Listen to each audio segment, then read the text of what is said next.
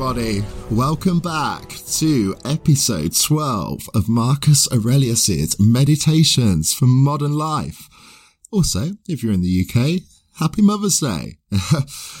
I'd like to say once again, thank you to everybody for valuing the show. Thank you for the reviews. Every time I see one of those pop up, um, you know, it, it, it makes my day. Um, so, you know, if you are valuing the show and have yet to leave me a review on Apple, please do so. Be very much appreciated. And of course, helps the, the show grow. Um, so more people can benefit from the info that uh, you guys hopefully still are. Without further ado, let's move on to passage 12 from book 2. How all things quickly vanish, our bodies themselves lost in the physical world, the memories of them lost in time, the nature of all objects of the senses, especially those which allure us with pleasure, frighten us with pain, or enjoy the applause of vanity. How cheap they are, how contemptible, shoddy, perishable, and dead. These are matters for our intellectual faculty to consider. And further considerations. What are they? These people whose judgments and voices confer or deny esteem? What is death? Someone looking at death per se and applying the analytical power of his mind to divest death of its associated images will conclude that it is nothing more than a function of nature.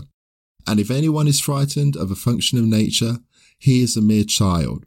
And death is not only a function of nature, but also to her benefit. Further, how does man touch God? With what part of his being? And when that part of him is in what sort of disposition? Okay, this is quite a wonderful passage. There's so much you could kind of go into with this one. And, you know, I've obviously tried to do so and touch on the main points and but tr- at the same time of course keep it relatively brief the first thing to kind of consider is the time of writing and of course marcus's mindset um, and thoughts really at the time that you know propel him to talk about the concepts in this passage so there are some relating to things that i've already touched on um, but really Firstly, consider that at this point in life, Marcus is a pretty old man. He knows that he's not going to live forever. And he is no doubt contemplating something such as death, but doing so from a standpoint, and, and maybe as well, in, in some respect, trying to remind himself of those principles of Stoic philosophy. Um, one of the things that I know about Marcus from um, some of the other things that I've studied is that he would often actually, the times where he would feel struggle are more related to the fact that he's questioning himself why he may feel an emotional context of something. So he may well be coming to terms with or thinking about, you know, the possibility of death, but then applying those stoic principles and reminding himself of them to deal with that, I guess, in a better way. So when we look at like the main sort of principles of stoicism we're looking at the greater good everything serving that greater good we're looking at not holding emotion um, because it's showing like a lack of control of our mind to things that sort of give us pain or pleasure. And we're trying to look at everything with objectivity and reason, um, almost from a sort of viewpoint of a non-looker, a non-looker who could see that greater good as well. So, initially in the passage, Marcus mentions how quickly things vanish, including our bodies. So again, touching on the point that we're really just a speck in time in the context of how long man has been around, how long the universe has been around, um, and that the objects of our senses that, you know, give us sort of pleasure, frighten us with pain, or that allow us to enjoy applause of vanity, i.e., um, allow us to enjoy, you know, the comments we may receive from people about how good we look or praise for something that we may have done at work, you know, that makes us feel good. So the applause of vanity, if you like, but then obviously mentions how cheap they are, those things. So to sum up, you know, what he's kind of talking about there, it's again that um, perception of why is something good? Why is something deemed pleasurable? Why is something deemed painful? It is just our perception. So we're giving a label to those things. And if we're living our life just chasing the things that give us pleasure, avoiding the things that give us pain, then we're kind of missing a bigger picture because anything that gives us pain in a moment ultimately serves the greater good. And similarly, if we see things as giving us pleasure, we're perhaps missing the downside that will later be brought into our lives. And of course, in doing that, we realize the thing that gives us pleasure is not a fantasy, i.e. it only brings positives and no negatives. It will serve the greater good and that might mean that that pleasure is balanced elsewhere with equivalent pain. Because there's always that perfect balance of positives and negatives. And it's the greater good though that that balance will serve. So going back actually to the last episode, um, I obviously talked about that, that sort of serving, um, of the greater good and they're not really being evil, etc.